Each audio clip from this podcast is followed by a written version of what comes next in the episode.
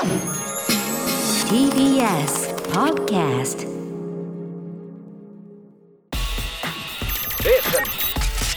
From Tokyo After Six Junction After Six Junction 本当の流行を探っていくとその人たちに影響を与えた人っていうのがいてでその人たちはやっぱり裏側に隠れてる人だったりとかあの日の当たらない場所にいる人たちだったりドラッグと一緒にその流行りが入ってくる。だんだんこうやって下ってくると。っていうことなんじゃないかなすごい。ドラッグルートまんまに流行が広がっていく。受け渡しでフィラデルフィアの連中がそれを見て。渋い。渋い渋いぞ。渋い格好して超悪いぞみたいな。だいぶこれニューバランスのイメージっていうかこう使うかってことよね。まさかスニーカーのブームまでそんな流れが本当ヒップホップにすごい感謝していろんなところに連れてきてくれたんでヒップホップが、はい。やばいね、はい。この知識本に絶対書いてない知識だからね面白い話ね。やばすぎる。はい。ストリートの歴史を身につけろ。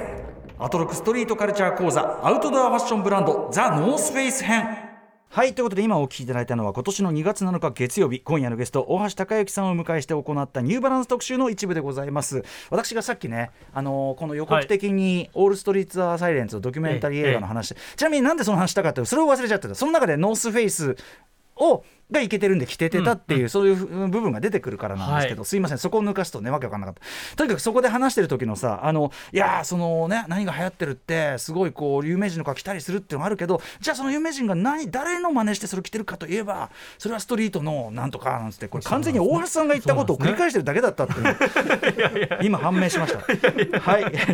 ということで改めまして本当にねでもびっくりするような話。特にあのドラッグディーラードラッグの流通の流れに沿って流行がどんどんどんどんこう移動していくっていう。それをまた足で足で調査してくる大橋さんって本何、当ですね。何その探 何そのストリート探偵っていう。はい、えーということで今日も楽しみにしておりました。11月14日月曜日えー時刻は午後8時2分です。TBS ラジオキーステーションにお送りしているアフターシックスジャンクション略してアトロク。パーソナリティの私ライムスター歌丸。そして月曜パートナー TBS アナウンサー熊崎和人です。ここからは聞けば世界の見え方がちょっと変わるといいなな特集コーナービヨンドザカルチャーのお時間です。はい、えーこの番組のストリートカルチャー特集としてはアディダスのねスーパースター特集とか、スケートビデオ特集、そして今年に入って、えー先ほどもね大橋さんにご参加いただいたニューバランス特集さらにはナイキ特集定期的にストリートファッションやそのカルチャーについてご紹介してきました。今回はアウトドアファッションブランドザ・ノースフェイス編ですひどいっていうね、うん。ひどいことしてますけどね。ちょっと翻訳するのがかちょっとはばかられるような ひどいこと。しただまああのところでね「え Take her Gucci bag and the North Face」というラインが出てきましたので、はい。えーノトリアス BIG のですね「Dead Wrong」という曲をかけさせていただきました。今夜のゲストを改めてご紹介しましょう。ニューバランス特集でもしびれるお話を聞かせてくださいました。吉祥寺のセレクトショップジ・アパートメントのオーナー。そしてノースフェイスのコレクターとしても世界的に有名な大橋隆之さんです。大橋さんいらっしゃいませ。よろしします。よろしくお願いします。お久しぶりです。お久しぶりでお願いします。すお,、待ちしておりました。ありがとうございます。もうねあのこの間のニューバランス特集以降、はい。もう受けうる受けうるもう大橋さんの話、あちこちで知ってる？っつって「お前ニューバランス相手知ってる？それ」みたいな。かましまくりました。はい本当に楽しみにしておりました。ありがとうございます。今日もねいっぱいスタジオに資料をねお持ちいただいて実物資料もいっぱいすごいありますから、え今夜はノースフェイス特集ですが熊崎さんまずノースフェイス。はい。もちろんねご存知はご存知、ね、存在はもちろん知ってますし、結構やっぱ周りを見ていてもノースフェイスを着ているっていう人も多いですし、はい。イメージイメージどう？なんか私はそのマウンテンパーカーを着てる人が学生時代とか、まあ、今もそうですけど、はい。多かったなっていう印象があって、で非常にこうお店とかもおしゃれだし、はい。なんかかっこいいおしゃれなアウトドアブランドっていうイメージですかね。はい、確かにアウトドアブランドの中でも、うん。ああいうこうちょっとこう高めなラインの中にポンってさ、こう例えばミッドタウンの日比谷とかにそうですね。一番いいところにバーンって入ってる感じ。またちょっとデザイン性もかっこよくてみたいなそういう感じガーデンプレイス恵比寿のにリオープンでダーン入ってるやっぱノースフェイスだもんね。やっぱそういうことなんですよね。で僕僕はそのそれこそ後ほど出てくる流行ってる時なんか買えないもん。高あくて。そうそうなんですね。うん、なんかそういうイメージやっぱしなかなかという感じですよ。ということで、まあ、一般的にはダウンジャケットマウンテンパーカーウィンドウえーブレーカーなどの、まあ、V 上着とか、まあ、リュックとか、まあ、あアウトドアファッションですね。はい。えーで、まあ、色が非常に鮮やかであるとか、あとやっぱロゴですね、ザ・うんノースペースという英語が、えー産業で書かれて、その横にこう、まあ、二次的なこう3本線が引いてある、はい。まあ、これを見ればなんとなく皆さん分かるんじゃないかと。というノースペースなんですが、大橋さん、はい。大橋さんのノースフェイス紹介はこんな表面的なことではないですねこれね。これ要するに、えっとまあ、もちろんそのアウトドアブランドとしてもう一定のその地位というのはありながらも、そのストリートファッションとして主にニューヨークで流行り始めた、そこにはやはりニューバランスの時同様なぜ流行ったか裏話があるわけですね。そうですね、うん。はいあると思います。楽しみにしていました、はい。はい。ちなみにこれ今後ろで流れてる、はい。あそのノトリアス BIG ビギーの曲ですけども、い。デッドロング、はい。これノースフェイスが出てくるんですよね。そうですねノースフェイスが出てくるんですけど、まあ、ビギーがこの、まあ、90年代の、えー入ってきてこうラッパーのいろんなリリカルなスキルみたいなのが出てくる中で、はい。一個どんだけえぐいこと言うかみたいな、なんかまあナズとかに顕著なんですけど、はい。えぐいことをどんだけ言うかみたいななんかちょっと一個そっちに振れた時期があって、はい。なんかそれの、まあ、ちょっとボーダーライン振り切っちゃった。要は犯罪描写ですね。はい。でも実際にやってるわけじゃなくても、い。それがいかにこううわひどいっていうことを言うか。はい、っていう話で、まあ、この「Dead Wrong」っていうのはとにかくひどいことをあのもう耳塞ぎたくなるようなひどいことをひたすら言う曲なんですけど、うん。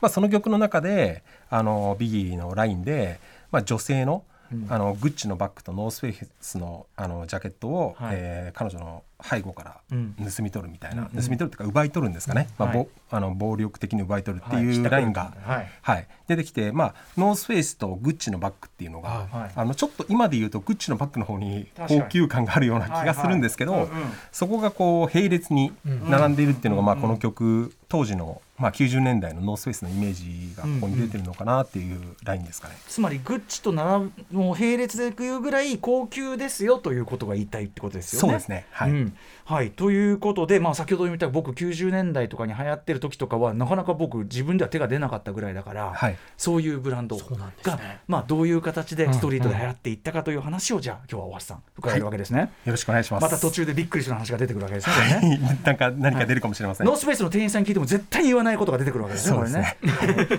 聞かないでくださいね、皆さん、お店行ってね。はい、ということで、改めて大橋さんのプロフィールご紹介をしておきましょう。はいお越しの大橋隆之さんです1979年生まれ東京都板橋区の出身です。中学生の時にヒップホップに出会いそこからニューヨークのストリートカルチャーに傾倒。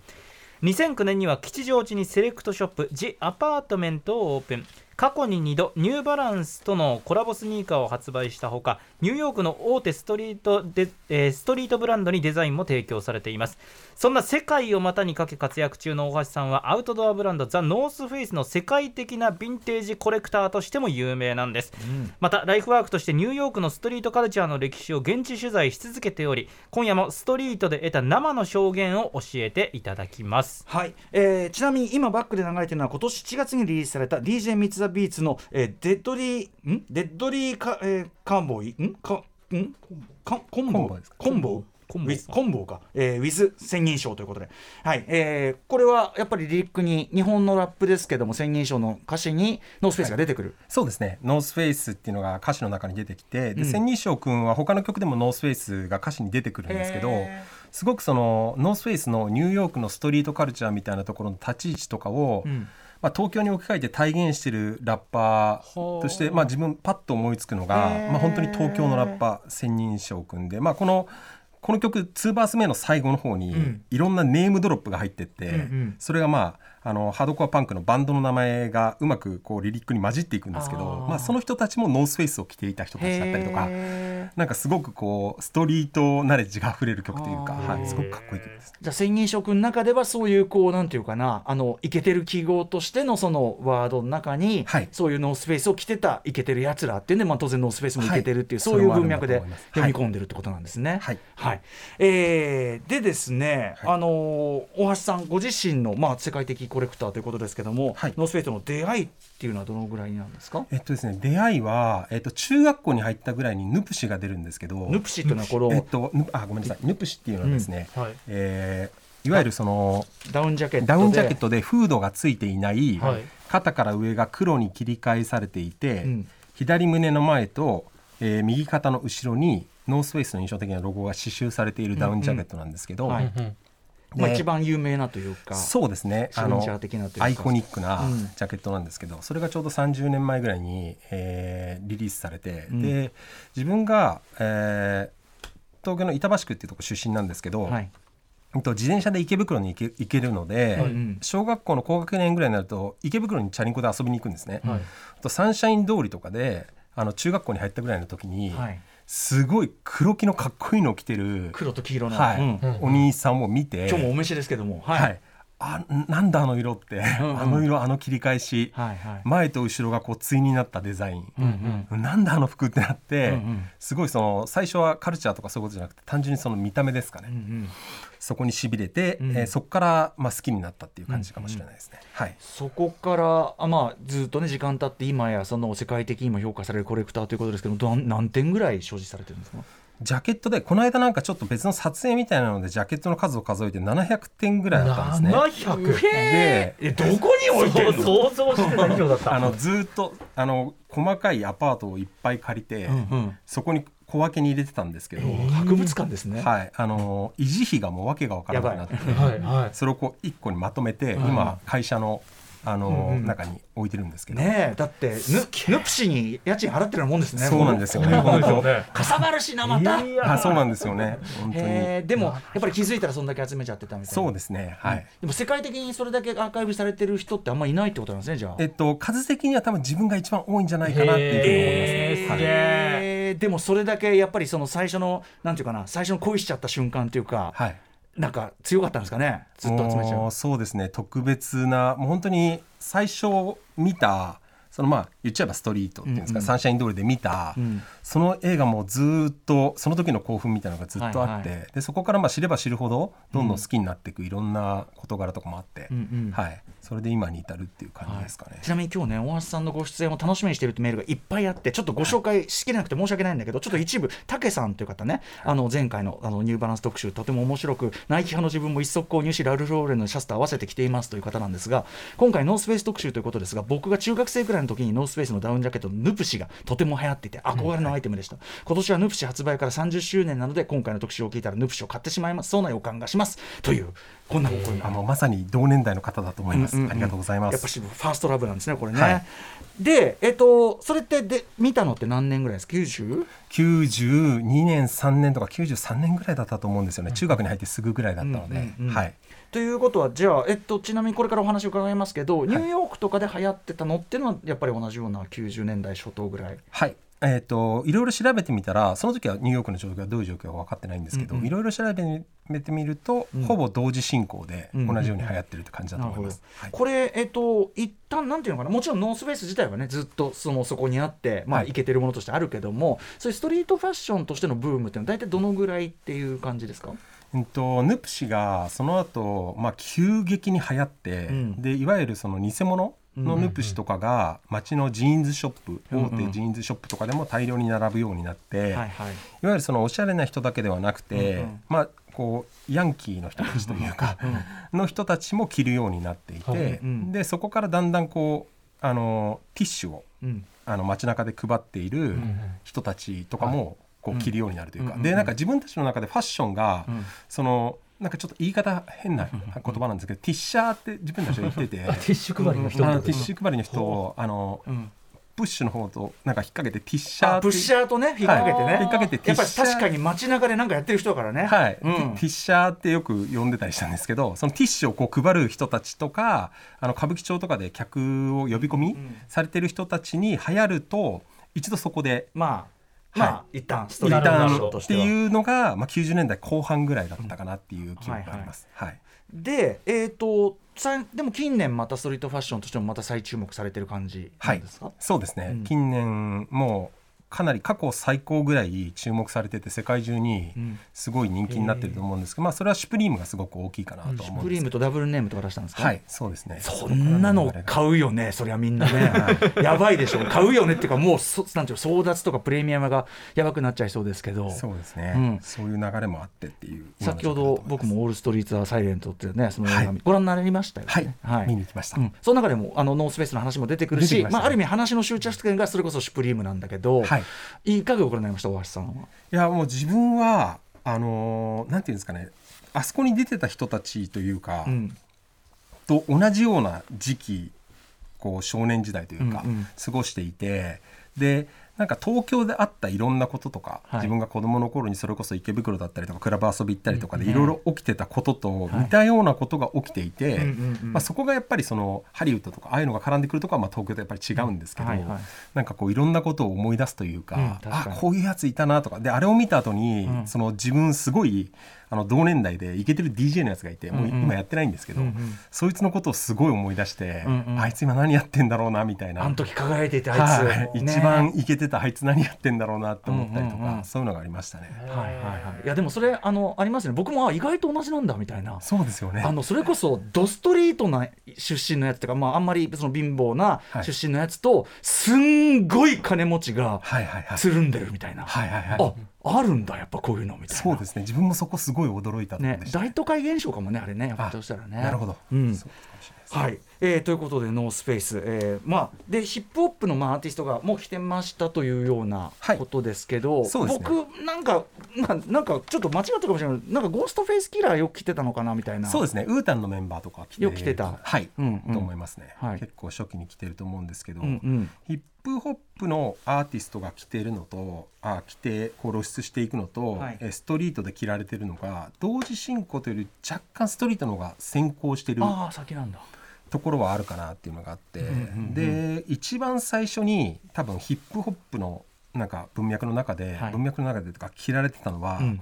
あのナズとかとライフサビッチやってる AZ ではない、はい。それよりこう一世代上の AZ っていう、うん。あの麻薬ディーラーがいて、はん。ニューヨークハーレムでコカインを売って稼ぎまくった、麻薬ディーラーが、まあ80年代半ばぐらいの本当ドラッグ戦争の時にそのええ AZ っていう人がアジー・フェイソンっていう方なんですけど、はいはい。が、えーコカインを売ってもううん。ハーレムのキングみたいな感じになった伝説の、はい。えーギャングがいて、はい。その人の名前からあの AZ の名前も来てるんですけど。ああそうなんだ、はい。伝説的ドラッグディーラーの名前を取ってあの AZ なんか悪い人の名前をあのまあカポンの映画のカポーンみたいな、アルカポネから取ってカポーンみたいな、多分ああいうセンスが多分あの人たちあるっぽくて、でまあその人が、えー銃撃されたりして、ん。9発銃撃されてドラッグゲームから引退してその後ラップをやるようになるんですね。ほうほうほう。で、えーモブスタイルっていうラップグループを作って、ほうほうで89年に作るんですけど、ん。で1990年に弟と友人一緒に動いてた弟と友人が殺害されるんですけど、ん。でその殺害されたことで、まあ、そのストリートの黒人同士のそういう暴力とかそういう問題に対しての曲というか、はいで「What's Going on Black」っていう曲を発表するんですね。ほうほう。でそれが1991年で,、うん。でそのビデオの中に赤いサガルマータジャケットってジャケットが出てくるんですね。うんうん。それが、まあ、いわゆる一番最初のノースフェイスがメディアに出た一番最初のジャケット。そのヒップホップファッションストリートファッションとしての、はい。っていうことですね。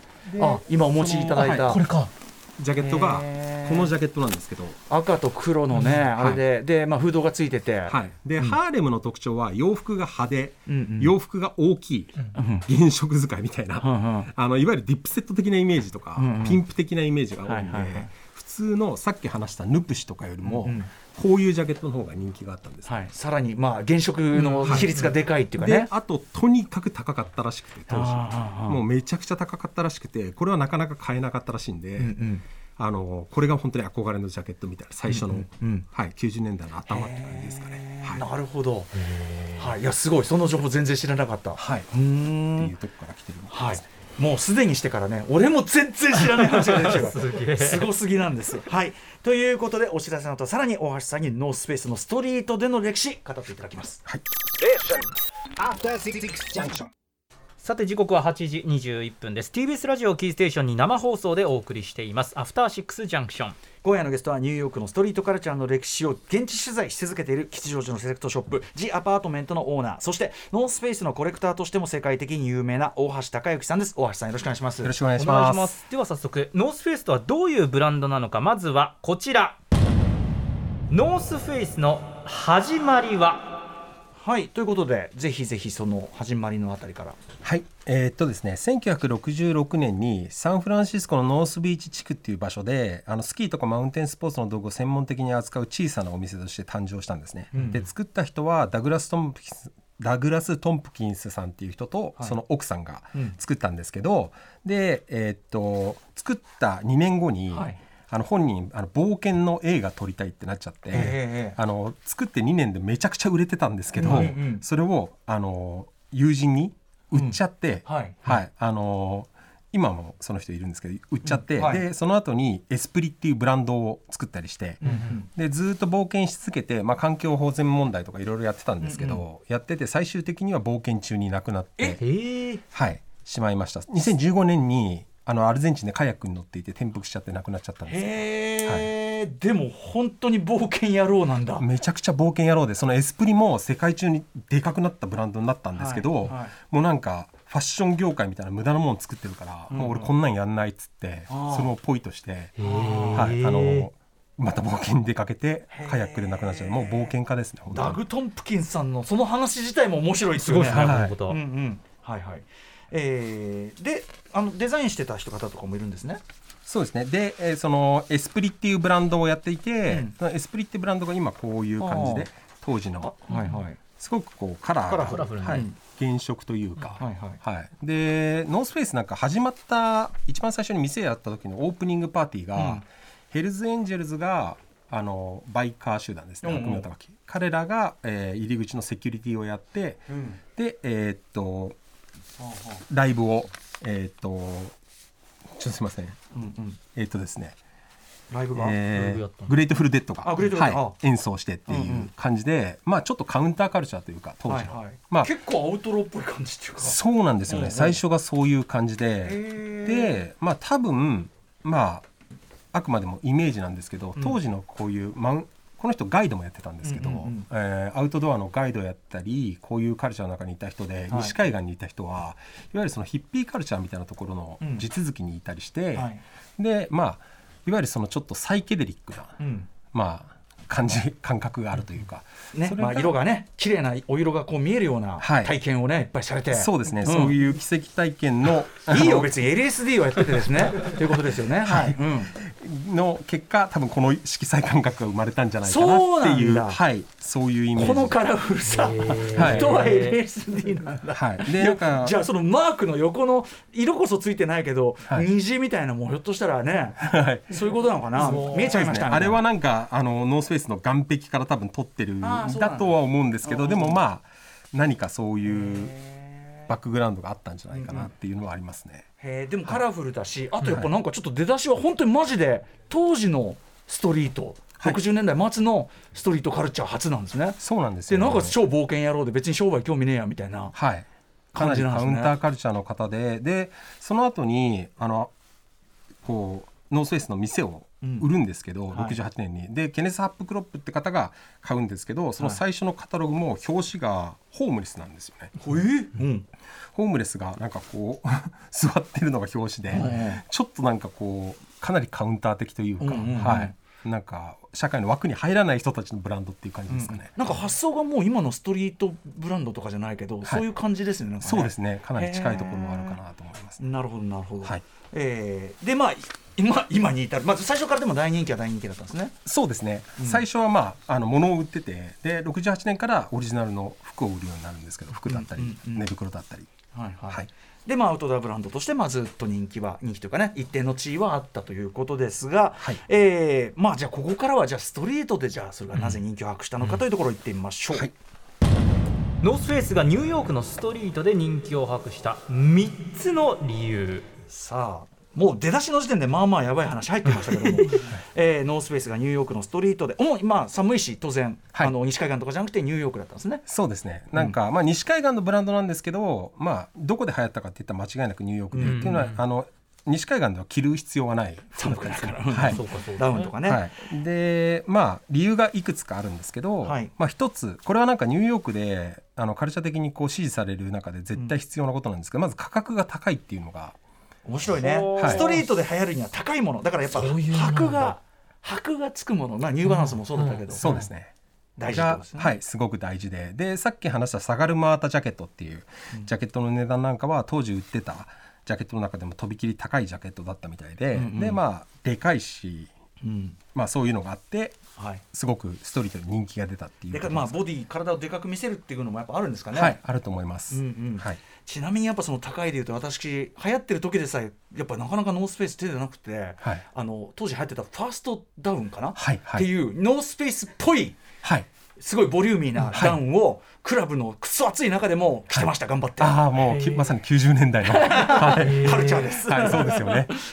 はい、ね。でもやっぱりその目立高いし色も派手だし、はい。まあかませるっていうか着てるだけで、そうですね。あの色は本当にすごいでかかったみたいで、うんうん。あの特に90年代の頭だとあの色は特に赤と黄色がすごく人気あったみたいで、え。であのさっきの話したビデオの中でもサガルマータの赤を着てるんですけど、その後、まあいろんなビデオの中で出てくるのも大体赤か黄色なんですよね。そうだね僕のイメージ、赤黄色黄色のイメージやっぱ黄色黒かなそうですよね。うん黄色黒は自分もそのイメージが一番大きいんですけど。またあのアフリカンアメリカンの皆さん似合うからねこういうのねそうですよね。すごくね、はい。彼らのねあれに合いますよね。うんはい。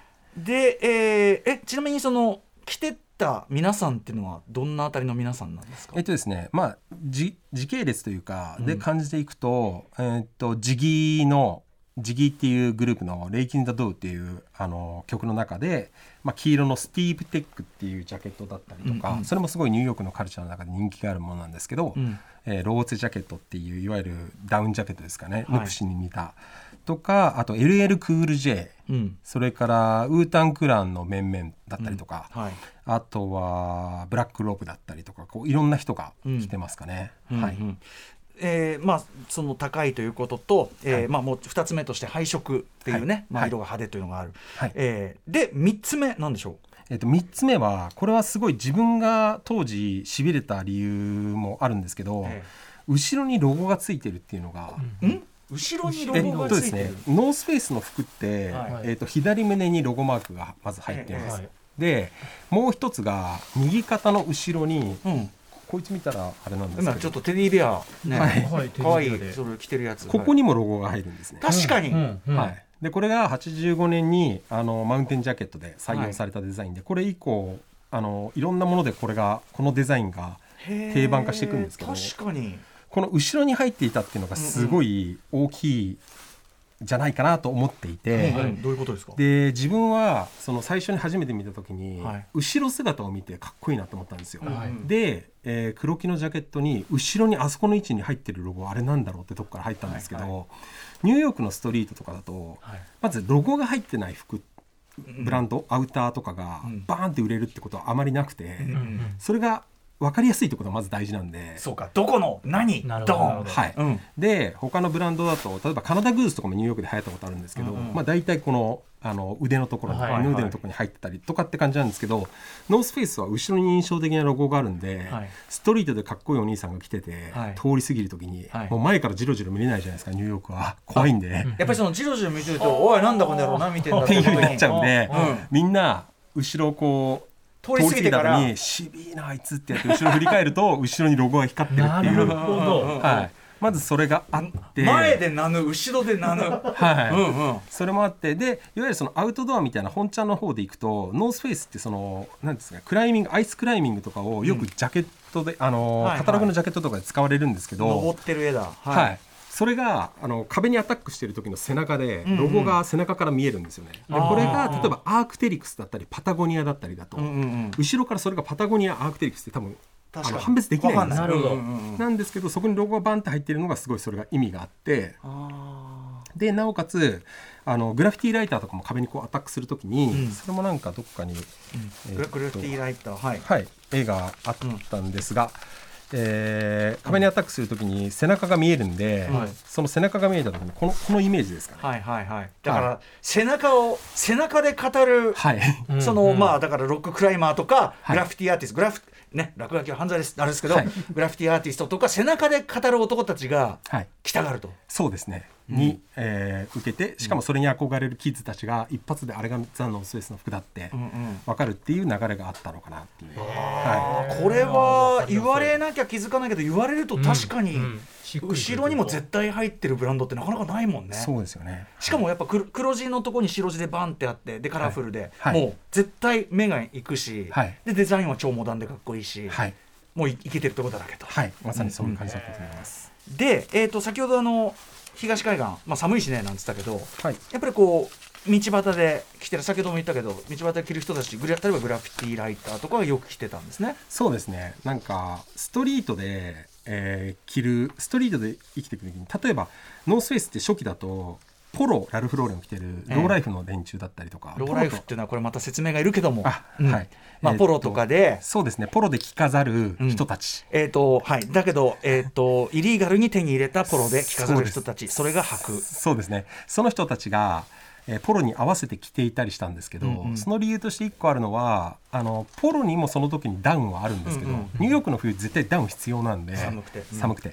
えーあるんですけどその当時のポロのダウンってシェルといってこの外側の生地ですかね、はい。がコットンのものが多いんですよ。うんうんそうするとコットンだと、まあ、晴れた日は暖かいんですけど、うん濡れた時に、うんうんあの綿が潰れてしまうので、はいはい。水で、うん。そうするとあのこうダメになってしまうっていうのもあって、うんうん。そこの中でこのアウトドアのブランドのダウンジャケットっていうのはいはい。がすごくこう人気になったんですよね。それはどんな悪天候でも着られるようになってんだもんね。はい、んん。でそういう機能性みたいなものすごく大事でで東京でも着ていた、僕も着ていて、うん。あの東京で着ていた人たちもなんか自分の印象だと、はい。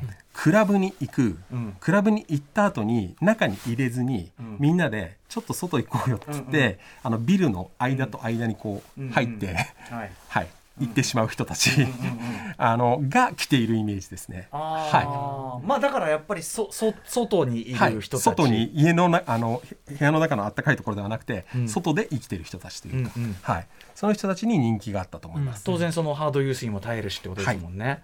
グラフィティライターあとはそのやっぱり例えばポッケが多いとかそういうのもあるんでしょうか？これがなんかすごい面白い話で、うんうん。えっとマウンテンジャケットっていう、えっと今自分が着ているんですけども、うん。かっこいいな。えっといわゆる、えーシェルジャケットって言われるジャケッまあトで、パーカーがついてて、はい。はい。えっと雨とかを防ぐうん。ゴアテックスのジャケットがあるんですけど、うんうん。なんかこのジャケットが当時なんでそんなに人気になったかっていうと。すげえ。今ね なんであってたかってポケットから結構巨大な、えー、とグラフ用のね、あのースプレー缶を出しました、はい。でこれをちょっと今自分実践してみたいと思うんですけど、はい、今2本出てきましたよ、はいえっと、これはスノースカートって言って、はい。雪の侵入を防ぐ、うんうん。昔のスキーウェアとかにもあったディティールなんですけど、はい。こういうのがまずついてますね、うん。でこれをまずここで締めます、前のところで止めて、はい。止めて締めます。でさらにジップを入れるはい。はい。でこうなった状態で、うん。ここの、えー袖のはい。先のベルクロを外すと、はいはい。ここが大きく筒状に開くんですね、はいはいでグラフィティライターっていうのは前提として、はい。この缶をはい買いません、スプレー缶を買わないあらま、はいスプレー缶を買わはないであの買わない手に入れ方をするというか、ね、先ほどから言ってますけどね、やっぱり、はい。うん。これはあれでしょ、ストリートカルチャーというのはですね、前回皆さんお分かりであろうか、えー違法なことも多いですね。そうですね。そういうこれはい。違法なんですけれども、真似しないまでくださいね。あはい。うん。その中でこの袖を開いた状態で、はい。ラックに並んでる缶を持つじゃないですか、はい。えこれでこうこう手を上げるあと今ここにあるんです、トンと。ね、、はいはい。はい。なるほど。要するに袖からお腹の側にストンと落っこって、はい。でもさっき言った前で止める、はい。雪を防ぐあれがあるからそこで止まる。でお腹のところに入るしオーバーサイズだから、入っても全然わかんない。ですはい。目的には、うん。でノースフェイスのこのジャケットってエクスペディションシステムって言いまして、うんうん。えー、とこのマウンテンジャケットの内側に、はい。フリースのジャケットだったり、うん。ダウンジャケットだったりをこうなんていうんですか着込めるようなあ作りになってる。の内側のなんていうかなライナーというのかな、こう、はい。はい。そうです。中に着込めるような作りになっているので、中がすごく大きいんですね。大きめにあえて大きめになってる、はい。そうこれが当時のその人たちの中ではい。すごく使い勝手の良かった、なるほど。そこの機能性一応そのグラフのねそのグラフィティライターたちの中で、えーそういうこうなんていうの？違法にゲットするまあカルチャーという言い方をするとお腹立ちの方もいるでしょうが、はい。まあ当時の本当これ記録のために一応言ってますけどね、はい。えー独自のカルチャーとしてこう取るという。名前もついてるんですよね。そうですね。でこれをまあブースティングだったりラックだったりっていう言い方をするんですけどうんはい。うんえーっとまあ日本語に訳すとちょっと身も蓋もないんですが万引きですよね。はい。ガクッつって。それで、あの、うん。ゴアテックスのジャケットだったりこのマウンテニアリングウェアっていうのが、はいあのフットに持ち帰ると高く売れたので地元に。はい。彼らは、えーマンハッタンだったりでこういうジャケットを、うん。まあ、大量に、まあ、ブースティングして、ね。それを地元に持って帰ってちょっぱって。はい。はい。うん。で地元のストリートでラックにかけて半額で売っていたっつってました。なるほど。あまああのストリートカルチャーね、うん。はい、うん。こういうイリーガルな面もございますというね、記録として、えはい。伝えさせていただいております。でも確かに説明いくと非常に機能的というのがこのように 機能するとは。そうですね、うん。はい、そういうのがなんかあったのが、まあ、かなりグラフィティライターたちに人気だったのはそれが大きいかなっていうのは思います。うんうん。はいえーさらにですねこの90年代初頭かなニューヨークのストリートのこの、えーとまあ、ノースフェイスとかを着るカルチャー、示す有名な記事というのがあって僕これ知らなかったです。はい、これがなんか、うん。いわゆるすごい自分は今回の話の肝なのかなっていうふうにはい思ってみまして、はい。えっとですね、ニューヨークに、えっと、各週リリースの生活文化雑誌のニューヨークマガジンっていう、ん。あのもうニューヨークのどこにでも売ってるニューヨークマガジンっていうはい。雑誌があるんですね。うん。でその雑誌の中でナンシー・ジョー・セールズさんっていうルポライターの方がうん。書いた記事が、えー1996年の冬なんですけど、はい。その記事がすごい有名になります。うんうん。でそれがタイトルがですね「プレップスクール・ギャングスターズ」っていうんですけどプレップスクールギャングスター、はい、で直訳すると私立学校のギャングスターみたいな、私立学校っていうのはつまりそのまあ上流階級というかお金持ちが行くような、人たちですね、で、うん。ニューヨークの中でも地域によってうん。家賃も違いますし、あの住んでいる人種だったりとか、うん。えー所得だったりとか結構バラバラで、はいその中でもニューヨークの中でも特にすごい富裕層の方たちが住んでいるエリアが、うん。マンハッタンを上から見て左側西側ですかね、はい。の、えーセントラルパークの西側にあるうん。アッパーウエストサイドっていうエリアなんですね。でそこはあのジョン・レノンがうん。亡くなる前住んでたマンションがあったりとか、っていうもう本当に成功した人たちが住むところなんですけど、えーそこに住んでいた富裕層の子供が、うんえー、と運転手の運転手付きの車ではい。街を流して、えでラップをかましたりクラスメートにまあその植物というか、うん。を販売したりっていう。ああまあそのまあいいですよ。大 大麻ですね。これね。はい。はいはいはい 販売。ですぼぼかせばぼかすとよくわかんない。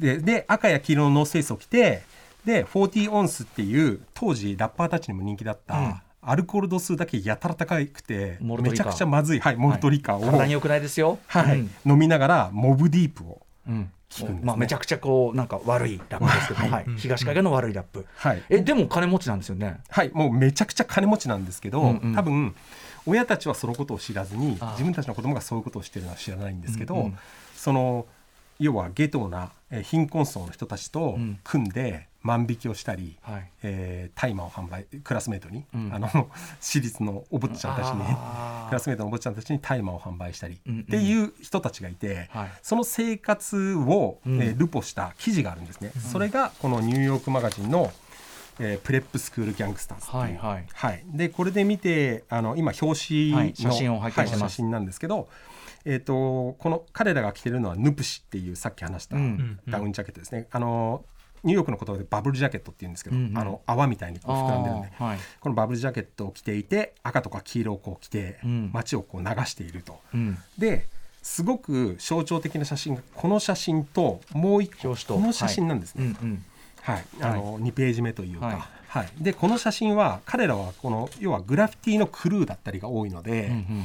あの顔をもちろんニューヨークマガジンに出したら NYPD に、あのマークされちゃうんで、はい顔は出せないんで、うん。みんな後ろ向きにこの公園のベンチに座ってるんですけど、うんうん。その時に綺麗にここの 背中のところにハーフドームのロゴが見えてるんですよ。やっぱりねさっきの肩に見えるというところ、はい後ろにある。で、うん。これを見た当時の人たちは、うん。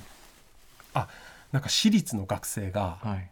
の金持ちのボンボンがうん。ノースフェイスを着てこんなに悪いことをしてるんだっていう、ええかなりセンセーショナルにニューヨーク中にこうなんていうんですか響いちゃった話題になっ刺さっちゃった。はい。1996年の記事ですけど96年の冬の記事なん12ですけど。月か。はい、はい。うんこれがかなり大きかったみたいですね。当時を知るその人たちに聞いてもこれはかなりあの印象的な、はい、記事だったって言ってますなんかねさっきの例えばローライフとかね、はい。そのポロを盗んでみたいな人たちそれはだって貧しいからだけど、はい。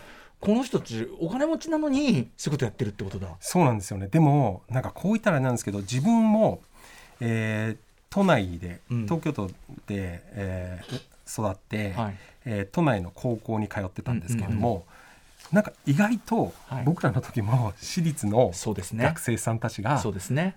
うわこんな悪いことはっていうそうですね。はい。あそういううん。ことが。城南側の皆さんですね。はい、ありました。私もあのラッパーになってからそういう世界を知りました。はい。マジかみたいな。はい。はい。であの自分はあのその歌丸さんと同じ城北側の人間なのであのまあその城北でも特に板橋という場所なので、そういう人たちはあまりいない場所だったんですが、うんうん。まあ、その城南側の、えーお家の方がまあある程度授業で成功されている息子さんたちが私立に行って私立ですごいいろんな芸能人の方とつながったりしながら、いろんなことをしているっていうカルチャーが、はい。それはなんかすごく僕この記事を初めて読んだ時に、東京っぽいみたいな、だよね。はい。だからやっぱさっきの話がやっぱ大都会カルチャーっていうか、はい。かもね。そうですよね、うん。はい。なんか あのカルチャーと言っていいか分かりません。もちろん犯罪もありますんでね、はい。真似しないでください、はい。ですけどもはいはい。あのそういう現象があってでもやっぱこれ見ておおかっけえってなる人もやっぱ出てきて、そうですね。あのノースフェイス。まあノースフェイス服装もめちゃくちゃかっこいいからやっぱり、はい、これでノースフェイスが多分一般の人たちにちょっと悪いものみたいなイメージも少しついたと思います。ここから多分ラッパーとかが着るのも一気に増える。確かに。あ、はい。そうなんだ。この記事なんだ。だからラッパーもこの記事からフィードバックされて着るようになって、えー。1996年12月ニューヨーク、えーなんだニューヨークマガジン。はい、ニューヨークマガジンですね。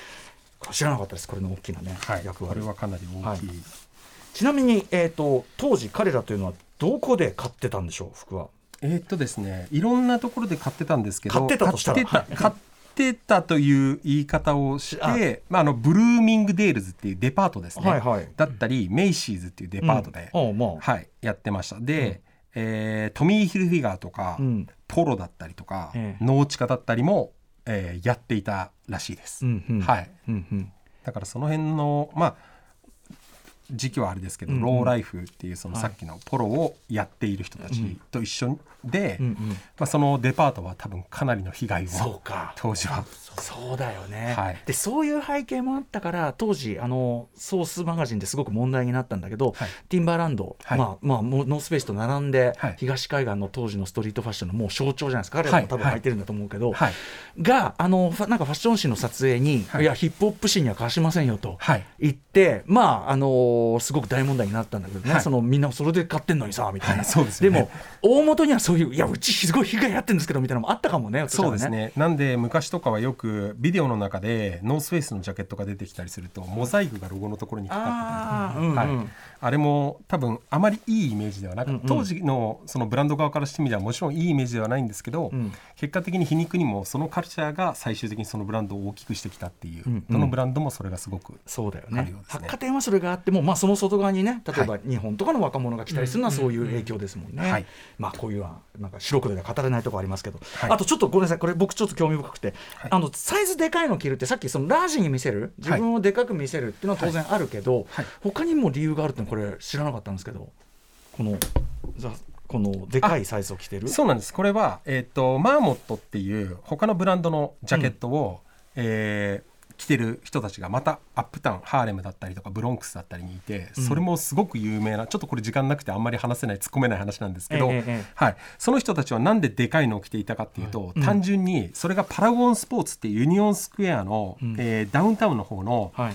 えー有名なアウトドアショップで売ってたんですけど、うんあの普通の普通に着れるサイズは全部もう売り切れていて。要するにそのジャストサイズははい。もう買うべき人が、はい。要するに普通に金持ってる白人とかが買ってっちゃうから、はい、で最終的にでかいのが残ってるのをそいつらが根こそぎ持っていっちゃうっていう。持ってくのは持ってくんだ、はい。持ってくのは持ってくんだ、はい。安くなっても持っていくみたいですね。持ってくのは持ってくけど、はい。でもやっぱりその余りもんだったってことだよね。そうですね。それは本当自分も知った。時面白い話だなと思いました。っていうね。だからストリートファッションねこう生まれる背景にはやっぱりそのちょっと白黒では言えない、はい。そのまあもちろんそういうことを良しとせざる得ない環境っていうのがあったりとかでもはい。さっきの金持ちの子たちみたいに、まあちょっと若干何なんだみたいなのもありそうでつつねすよね。だからなんか自分ちょっとすごいそのちょっとフリップした話フリップした話っていうかファッション面白いなと思った話があって、ええ。あのこの今ここに映像が出てるテントトレイルズっていう、このお店はニューヨークのそのアウトドアギアだったらここっていんううん。有名なパパママショップ、あの個人商店の小さいん有名なショップなんですけど、はいはい。このショップうん。に当時こうヌプシがいろんなのが出てた中で、ん。色の人気のないカラーが、はいあのここにあったんですよ。赤とか黄色じゃなくて。赤とか黄色とかじゃない色がうん。はい。残ってしまって、サイズもでかいのだけ残って、うんうん。で青が人気がなくて、うん。青があのバックヤードに大量に売れ残りが残ってたんですよ。うんうんうん。で自分たちそれを知ってて買い付けてたんですけど、はい。あのポギーさん前この番組ではいはい出てはいはい。たポギーさんがその青のジャケットをうんインスタグラムで着ていて、おうおう。はい、でスリ自分それの何が残ってるか分かってるんで、うんうん。サイズはおそらく 3XL なんですけど 3XL のそのヌプシジャケットをポギーさんが着ていて、うんうんそれがもうすごくファッション的に、うんうん。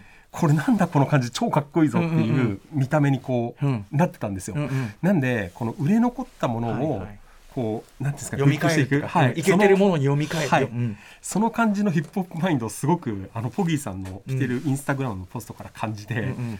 かっこいいなっていう。さすがボギーさん。はい。さん恐るべしでですね、えー、とどこ行くのがいいのかな、まあ、あの要はノースペースストリートファッションとして注目。先ほども言っておっしゃっていただきました。まあ、はい。あのえー、とシュプリームとダブルネームがあったりとかして、また注目を浴びるようになっているということですけど、はい。はい。えー大橋さんにとってノースペース、まあ、世界的コレクターでもいらっしゃいますが、はい。えーどのようなブランドと言えるんでしょうか？えっと、ネバーストップエクスプローリングっていうのが標語としてあるんですけど、まあ、探検だったり探求っていうんですかね、はい。をやめないみたいな。それがなんかあのそもそも創業者のダグさんが、ん。もう自分でそういうところに安住するんじゃなくてやそこを捨てて冒険に出かけるみたいな、はい。でそのメンタリティーが多分ずっと雰囲気としてブランドの雰囲気としてずっと受け継がれてて、うんうんでとにかく探検とかそういうのをやりまくるブランドなんですよ、うんうん。それでこうフィードバックを得てでかくなっていくブランドというか、うんうんうん。でその中でグラフィティライターだったりとか、うんうん街のそのアウトローな人たちも、そこの魂にこう共感するというか、うんうんうん。なんで自分にとってはこう冒険の象徴というか、言っちゃえばそのリスクを恐れずにはい。やってる人たちですもんね。そうですね。街の冒険かっちゃ街の冒険か。はい、だからこれを着てニューヨークの街とかにこういろんな、うんうんあの悪い人たちに会いに行く時とかにこうこれを着るとちょっと勇気をもらえるじゃないやっぱですけど。武装する、はい。俺は冒険家だそうですね、うんうんうん。はい、そういう感じがこのノースフェイスってブランドにすごくあると思います、あとやっぱ一貫してデザインがモダンなんだよななんか。かっこいいですよね。絶対古びない感じ、はい。なんかおじさんブランド化しない感じっていうかありますよね。そうですはい。なんか久しぶりにこの特集やるんで店舗覗いてもいや普通にかっこいいんだけどみたいな、はい。なりました。かっこいいですよね、はい。本当に。ノースペースかっこいいというね。結局そこに戻ってまいりました、はい。ということであっという間にお時間来てしまいました。どうですか熊崎君。ちょっとえぐめの話もいっぱいありましたけど。もノースフェイスってそのもちろんね私含めみんなが知ってるブランドだけど、このバックボーンを知ってる人って多分限られてると思うし聞いたらうん。そうなんだそうなんだそして今があるんだっていうのが非常に分かりやすかったので、うん。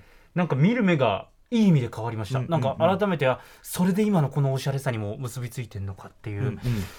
ショップ行きたくなりました。ね、また見たくなるね、うんやっぱね、はい、ヌプシまたね、あの買っちゃう人がまた増えるかもしれません。ねさあということで、えー最後に大橋さんからお知らせことなどお願いします。はい。えーっとなんかこのコロナとかで若い人たちがこうなかなか集まれない時期がうん。何年か続いてきて、でも実際僕とかはまあ世代的には思うのかもしれないですけど、ええこのインターネットのこの中じゃなくて実際に場にうん。なんか人が集まってそこであいつかっこよくないみたいなところから変なカルチャーみたいなこう鉛っていうんですかねその場所でのみたいのが生まれてそれがファッションに変わっていくと思うんで。はい。いいですね鉛確かに。はい。うん。その鉛みたいのが生まれるためにはやっぱりこのクローズな空間というか、うん。そこで煮詰まる何かが必要だと思うんで、はい。またこう若い人たちが集まる場所とかが増えていったらうん。いいなって思うし、店がそういう風になったら嬉しいなと思います。なんかやっぱりそのそう簡単にどっからでもアクセスするできるわけじゃないはい何かみたいなところに、えださっきの CB じゃないけど、はい。やべえってのが生まれて、はい。でそれを見た外側の人がまたやべえってなってみたいな。そこにやっぱね、はい。カルチャーってあるもんねやっぱね、はい。なんかそういう場がじゃあもっとできるようにっていうかそうですね、うん。徐々にそういう風になっていったらいいなっていう希望が、うんで店もなるべくそういう風にしていきたいなとアパートメントトがまさにそういう場であるように、はい。実店舗をキープしながら、そうだよね。若い人たちが。はい。そうだよね。今はい時実店舗キープするってやっぱそういう志大ないとね。変なんですけど、もうそれしかそこにしか希望はないんで、そのために実店舗をキープして、うん。若い人たちがこうたまって、うん。なんか新しい出会いとか、はい。なんか新しいカルチャーが生まれたらいいなっていうのはずっと思ってます。はい。熱い。でも確かにそうかもしれません。なんかこうネットでやると本当にカタログになっちゃうっていうか、うんあこれ欲しいちょんちょんってこうつまみ食いして終わりになっちゃうけどはい。ですもんね。はい、ぜひ皆さん吉祥寺 G アパートメント実店舗に行ってみてください。ありがとうございます。はい。ということでありがとうございます。今日も勉強になりました。ストリートの歴史を身につけろ。アトロクストリートカルチャー講座ノースフェイス編。今夜のゲストは吉祥寺のセレクトショップ the Apartment のオーナー。ノースフェイスのコレクターとして世界的に有名な大橋高歩さんにお話を伺いました。大橋さん今回もありがとうございました。どうもありがとうございました。ありがとうございますそして明日のこの時間は映画史上最高のポップアイコンチャールズ・チャップリン特集です。今見るべきチャップリン特集。日本チャップリン協会会長で研究家の大野博之さん登場です。